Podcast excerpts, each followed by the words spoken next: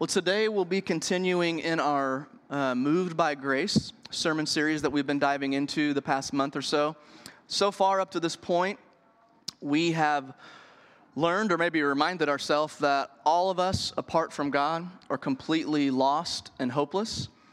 Uh, there is no amount of good within ourselves that can save us from our depravity. And because of that reality, God made him with who had no sin to become sin for us so that we might become the righteousness of God. We have been made righteous through God's free gift of grace to us through Jesus Christ. We've also been working our way a little bit through the book um, called The Cure by author John Lynch. And in this story, um, the, the book kind of follows the story of a man, and that man represents every single one of us. And we've learned that basically in our Christian walk, we have two paths that we can choose to go down in the way that we pursue God, right? The path of pleasing God or the path of trusting God. We've learned that the path of pleasing God always leads to the room of good intentions. And as Bob shared a few weeks ago, it reduces godliness to a ridiculous formula. More right behavior plus less wrong behavior equals godliness. And in doing so, we ignore the righteousness that is already ours in Christ. We can never resolve our sin by working on it. When we strive to sin less, we don't. Last week, Bob kind of expounded on the man traveling down the road of trusting God. And the road of trusting God always leads to the room of grace. And inside the room of grace, we find this statement living out of who God says I am living out of who God says I am. And this is a game changer for all of us if we choose to believe it. You see, rather than trying to prove our righteousness to God or to others, people in the room of grace simply choose to believe that they are righteous. They have been made righteous by the work of Christ. They trust that God's free gift is sufficient for their needs, for all their hurts, for all their disappointment. No performance necessary. And the big banner inside the room of grace reads Standing with God, with my sin in front of us, working on it together. You see, there's no us here, God over there, right, as Bob shared. There's no pile of poop representing our sin in the middle, right, separating us. We don't have to clean the mess up in order to be one with Him. God is with us in the midst of our pain, even in our worst moments where we feel unlovable and unworthy. He's with us. He wants us to trust that His grace is enough. We have nothing to prove to Him, only to rest in His love. And so I can't think of a better way to kick off my sermon than by talking about Halloween. Maybe like, what? We just celebrated Valentine's Day. Hang with me. Think back to when you were a little kid and how you'd wear fun costumes. Maybe you had a mask that you just loved to wear to scare people, or you thought it was goofy or funny, whatever it might be. I talked to my mom this past week and I was like, What? I have a bad memory. I was like, What was I really into? Like, what was a mask that I loved to wear? And she said, I loved the Sesame Street character Big Bird. Any Big Bird fans out there? Okay. So I guess she said this was the mask that I wore, if we have that. This Big Bird mask. So that was what I looked like roaming the streets of Joetown, trick or treating as a little kid, obsessed with Big Bird. And just for kicks, I'd love to hear what were your think back when you were little. What were some of your favorite masks to wear on Halloween? It could be a scary one or just a goofy one that you love to mess with people. The floor is open. There's no wrong answer. What was your favorite mask to wear when you were a kid?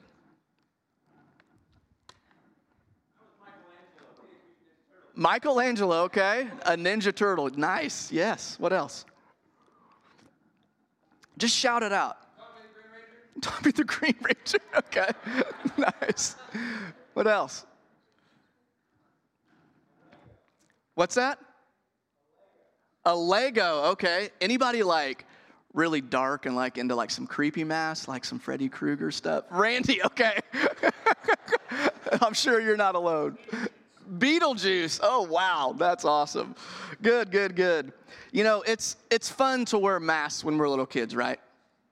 It's a lot of fun. We wear masks when we're kids, but if we're honest, eventually we want them to know who we are, right? If we go to our friends or family members' houses and we scare them or fool them or whatever, like, as fun as that is, we eventually want them to know who it was that tricked them so we can kind of feel cool or feel good about ourselves or think that we're sneaky. But what about us as adults? We're pretty good at wearing a mask too, aren't we? We are professionals at putting on a front in our relationships. And the troubling thing is, as adults, we actually become the mask. And that's what we're going to talk about today. So, the man in the story from The Cure that we've been looking at has been spending some time in the room of grace. And for the first time in his life, he's free. He feels free. He can be honest, he can be real, he can be vulnerable with the good and the bad, all his hurt and pain, without fear of judgment. He's trusting that God's grace is sufficient and he doesn't have to work hard or prove himself to anyone. And then something happens to him that happens often to every single one of us. We start our day, we wake up, and it doesn't take long for something to rattle our sense of identity, right? Maybe it's a comment someone makes that just cuts us deeply, that stings.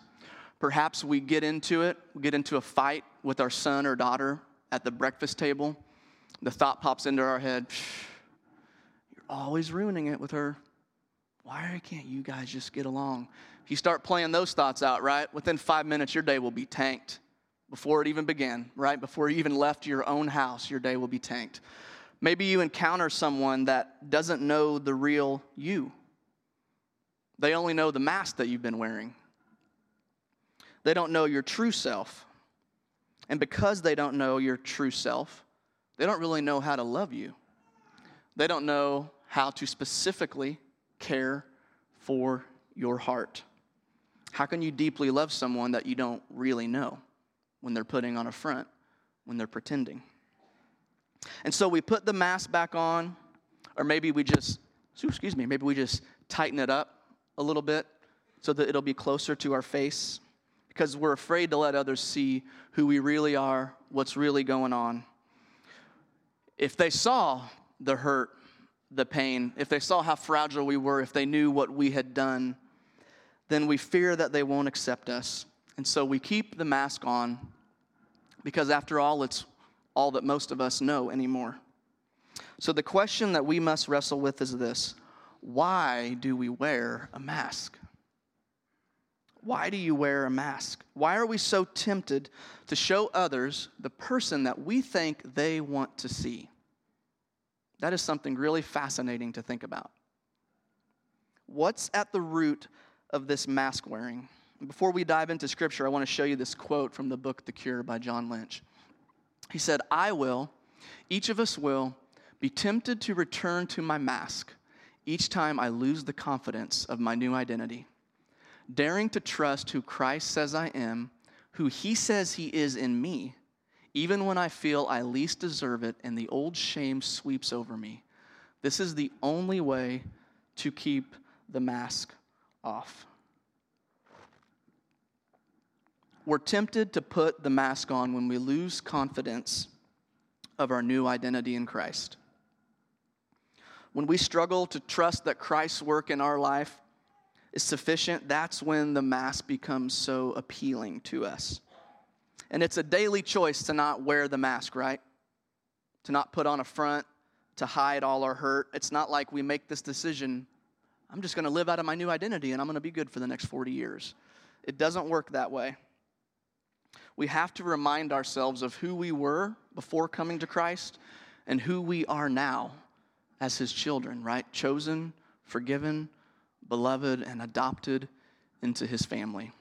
So let's open our Bibles now. We're going to remind ourselves of what our identity is and who God says we are. Open to Psalm 139.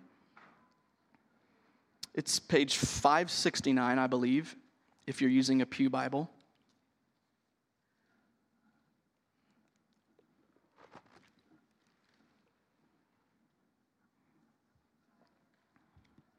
Psalm 139, uh, starting in verse 1,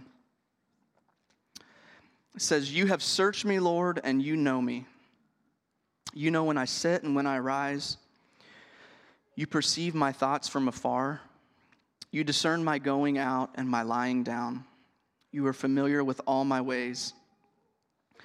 Before a word is on my tongue, you, Lord, know it completely. Skip down to uh, verse 13. It says, For you created my inmost being, you knit me together in my mother's womb. I praise you because I am fearfully and wonderfully made. Your works are wonderful. I know that full well. Uh, my frame was not hidden from you when I was made in the secret place, when I was woven together in the depths of the earth. Your eyes saw my unformed body. All the days ordained for me were written in your book before one of them came to be. How precious to me are your thoughts, God. How vast is the sum of them. Were I to count them, they would outnumber the grains of sand. When I am awake, I am still with you. See, this passage paints a beautiful picture of how God views us. He knew us before we were born. He knows every thought, every motive, every intention of our heart. And He's watching us. But He's not watching us like Santa Claus, right? Like Bob talked about a few weeks ago. He's not making a list, checking it twice, seeing if we've been good or bad, naughty or nice. He's not watching us like that at all. He's watching us because He's enamored with us. He is infatuated with us. He is infatuated with you. He knows everything about us, even all the junk that we try to hide, and He still chooses to love us. He even likes us. He enjoys our company, He enjoys our presence. He loves seeing us live out our passions and enjoying this life that He's blessed us with. For those of you that have kids, maybe you've had those moments. I did this earlier this week. Maybe you've had those moments where you've kind of sat back and just watched your little kid or your children play together, and all you could do was smile? Any parent relate to that? All you could do was smile because you were just so. Five parents love their kids that deeply. wow. Oh my gosh. Liars. You are just overwhelmed with love for them, right? Your heart just bursts for them. And that is how God views us. Except his love for us is a thousand times deeper a thousand times greater than the love that we have for our own children. We can't even properly fathom it. Check out what this verse, Psalm 34 5, has to say. This is just money. Those who look to him, Jesus, are radiant. Their faces are never covered with shame. Those of us who are, have staked our lives to Christ have been made new. We've been given a new heart, a new mind, right? The old has passed, all things are new. Our past, our sin, our guilt, our shame, it does not define us. Our faces shine with the glory of God. That is who we are, whether we choose to believe it or not. That is what's true of us. But when we allow shame to have a grip in our heart and in our mind, we will start to doubt the radiance of God in us. And then our doubting will lead us to putting on the old mask again that we're so familiar wearing. And masks can take many different shapes and forms, right? There's numerous, there's countless masks that we can wear. Some of us wear masks that try to convince others that we're doing just fine, just fine masks. We've experienced so much hurt in life. Maybe we're just disillusioned to our suffering. Perhaps we're just disappointed that life hasn't turned out to be what we dreamed it would be. And so we wear the just fine mask to cover up our pain. Some of us wear the pedigreed mask. People that wear the pedigree mask, for the most part, believe that they kind of got it figured out. They know how life works they can't quite understand why other people's lives seem to be so messy. They put on the mask of having a family that's well put together with minimal difficulties. Pedigree mask wearers don't feel that they need much help in life. In fact, if they were honest, they feel that they are the help that a lot of people need. If others would just listen to their wisdom and advice. And for most of my life, I've been wearing the just fine mask. That will be the category that I fall under. I didn't want people to see my hurt or disappointments in life, and so it was easier just to cover them up, to conceal them. And to be honest, at various times in my life where I tried to take my mask off and be honest with people, it wasn't uncommon for me to be shut down or just dismissed or be told to stop it, stop doing that, stop thinking that. And those responses led me to shame. They led me to intense shame. I remember I used to have, not anymore, but I used to have this image of Jesus, and this is messed up, standing like in a corner in my room or in my bedroom, just watching me, and his face was just full of disgust and disappointment because of my sin. And guys, that is the exact opposite of how Jesus views us, okay? That is the exact opposite of the gospel. That is a twisted view that I used to struggle with when I would allow myself to be overwhelmed with shame. Shame is lethal, okay? It will suck the life out of you and it will kill you if you let it, if you allow it to do so. I want to show you guys a powerful illustration that kind of uh, connects the shame and mask wearing. If you, if you did the Mind of Christ class, which a good chunk of you did, um, this is um, The Scary Close Circle by author Donald Miller. I reworded a few things to kind of better fit our purpose, but this is good stuff. So let me kind of walk you through what this is, and feel free to take a photo of it if you want. So the middle circle is kind of your heart, if you will. It's your true self, it's who you are in Christ, everything that He says is true of you. Chosen, forgiven, beloved, adopted into His family, you are radiant. That's who you really are if you've staked your life to Christ. And then outside of that circle, we have shame. All of us have it to some degree or another. All of us have suffered emotional wounds in our lives. Those wounds make us afraid of being hurt again, and so we're tempted to pull away from the authentic relationships that we should be diving into because we know what hurt and pain feels like, and we'd like to avoid that again, if at all possible. And because we don't want to reveal our pain, we put on our persona. Our persona is our mask. Our mask is our persona. Instead of meaningful heart to heart conversations, we're just trying to make people laugh, maybe impress them with our jokes, impress them with our knowledge of sports statistics or science or whatever it might be. Our persona, our mask, it's who we feel comfortable showing to others. It allows us to keep others at a distance from our true self with all the hurt, pain, and shame that we might feel. What's your persona? Think about that. What's your persona? What's the mask that you tend to wear to cover up your shame, to cover up your wounds? The mask that we wear keeps us from trusting God. We can't fully give ourselves to someone when we're not honest with who we really are. And speaking from the perspective of God, this is really good.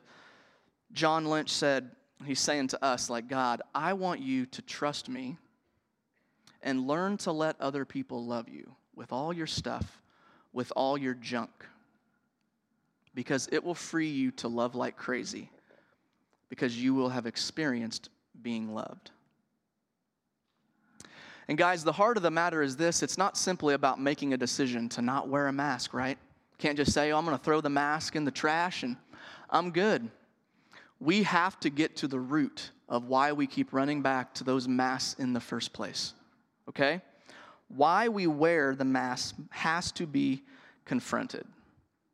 And so that's a question I want to ask you guys to get some honest feedback. So here we go some crowd participation.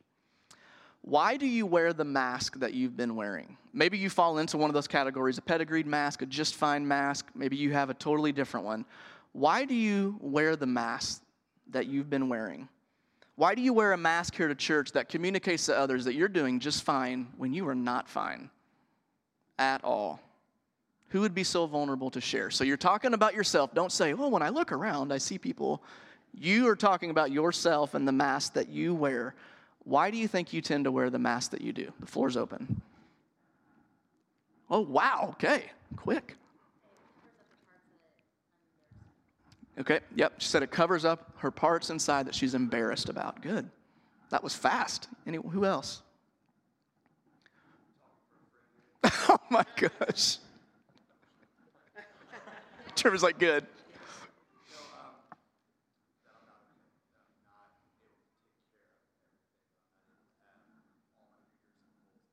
Okay. Yeah, he yeah, he wears a mask because he's yeah, because you know he can't take care of everything. What was that? You can't put your fingers in all the holes of the dam. Yeah. Yeah, that's a good analogy. Good. What else?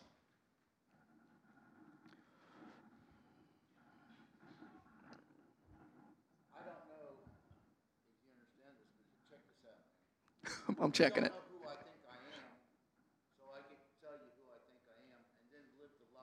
Hmm. okay.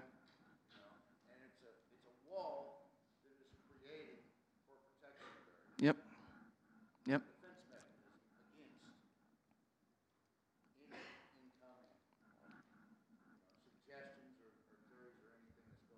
Yep.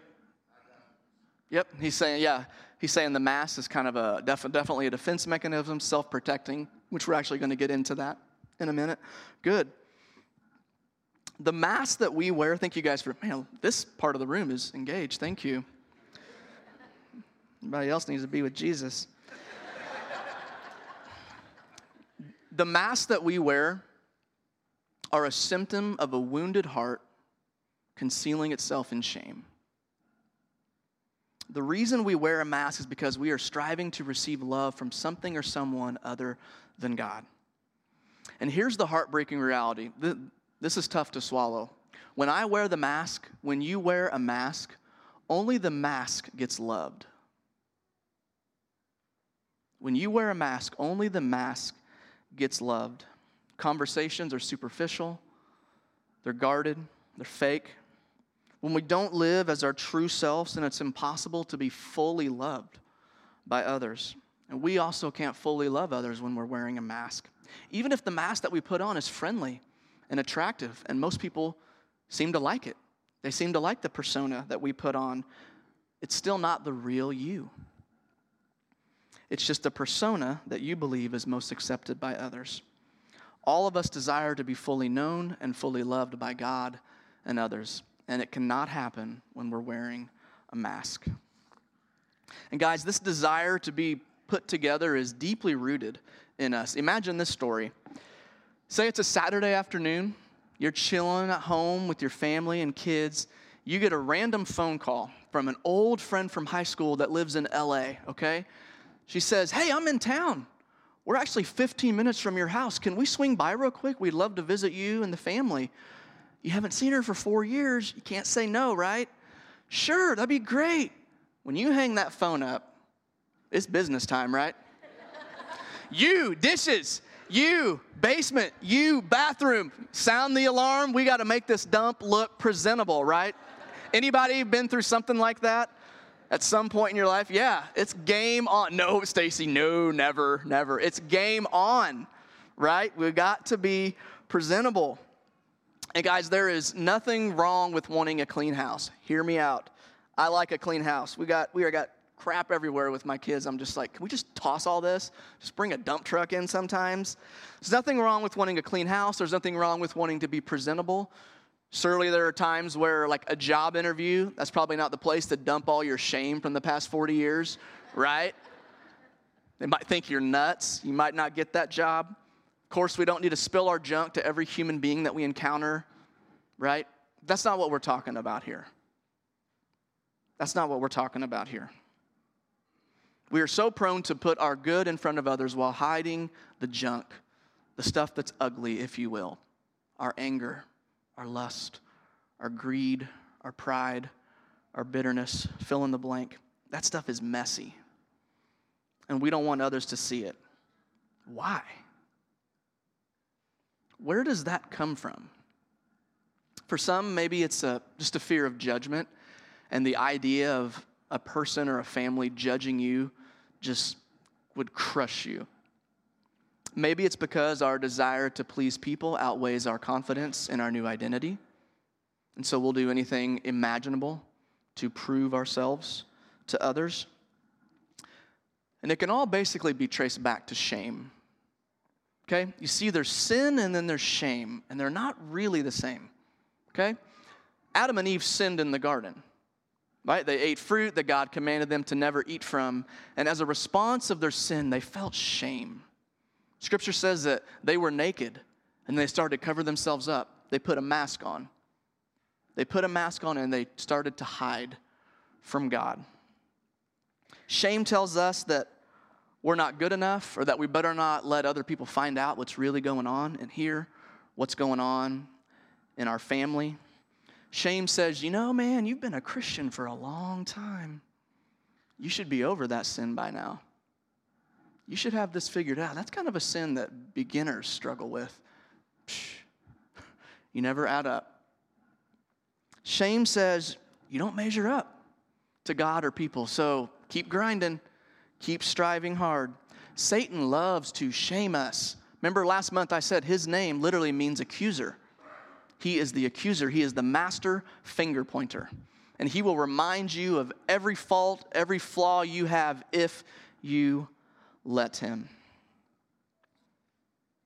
And we start to believe these thoughts of shame when we forget who we are. When we forget who Christ says we are, that we're forgiven that we're beloved, that our faces are radiant and they're never covered in shame. But when we fail to believe that truth, we turn to trusting our performance. Like Bob talked about a few weeks ago, right? If I just try harder, if I do X, Y, Z, then I'll measure up. And when we're on the performance road, guys, the mask always becomes necessary. It's always necessary. When we start living as though we have to perform to be loved, what's really going on is that at the core, we believe that something is inherently wrong with us. We're not quite good enough. At least that's what many of us are tempted to think. And you see, this effort, this road to performance is really appealing to us, perhaps maybe especially in our culture, because there's a baby crawling. That's awesome. Hi. Um, for the most part, not all the time, we can get what we want if we are willing to work hard enough, right? I mean, if you're willing to put in the hours and sacrifice, you can probably land that job. Got a good shot. You can get that promotion within reason, right? We can clean ourselves up enough, up enough and you know, impress with our words and land the girl, or maybe get the guy. Maybe not all the time. Sometimes we shoot way too high, right? She's like, whoo, way out of your league, buddy. But for the most part, if we try, we can clean up and at least get a date. if you are an athletic, right? You're an athlete. If you work your butt off, man, I mean, you can succeed. If you're willing to put in the blood, sweat, and tears for the most part, okay? But our striving has no place in our relationship with God. And this is really hard for us to accept. It's actually a slap in his face to think that we need to prove ourselves to him as being worthy of being loved. It's basically believing that Christ's work on the cross was not sufficient. It's a slap in his face. Choosing to daily live in the room of grace where we can be honest with the good and the ugly parts of our hearts. This will not be easy, okay? It is a daily choice that will be difficult. We will always be tempted to play it safe, to act like we're just fine because we're afraid to maybe burden or bug people with our stuff, with our junk. But here's the truth once we begin to press into God's heart and we are able to see Jesus' face more clearly, he starts to peel away the mask little by little so that he can see our faces because he knows what our faces really are. They're radiant, they're beautiful, they shine. We were made in his image. He wants to see his reflection in all of us. Check out this powerful statement. This is the last quote we'll be sharing. It says, This life in Christ is not about what I can do to make myself worthy of his acceptance, but about daily trusting what he has done to make me worthy of his acceptance. Are you daily trusting what God has done in you to make you worthy of his acceptance? Or is there still something in you where you feel you have to keep striving? You got to keep trying to earn his approval, to earn the approval of others. What mask have you worn to cover up your hurt and shame? What mask might you be wearing today, right here in church, sitting in this pew? What mask might you be wearing today? And more importantly, why? Why do you think you're wearing that mask? Is there unresolved hurt or sin that you've avoided addressing that keeps you from revealing your true self to others? Do you believe God when He says your face is radiant? It shines, it is never covered in shame. And guys, I, I cannot emphasize enough the role of community, okay? Christian community in this idea of, of living with our masks off, okay? We all need Christian brothers and sisters who are willing to call us out and give us permission to take our mask off, right? Hey, I, I see that you're not being fully honest. Okay? It seems obvious to me that you're hiding something. I give you permission. Take the mask off. Let's be real okay? We can't really get to the root of anything if you're not going to tell me what's going on. There's no judgment here. This is a safe place. Let's take the mask off. We all need to be willing to say that and receive it when we're doing it, right? We need to be willing to call people out when we see them putting their guard up, right? When they start self protecting. We need to be willing to receive that as well. We need Christian and brothers and sisters with us in this journey of being authentic because it cannot be done in isolation.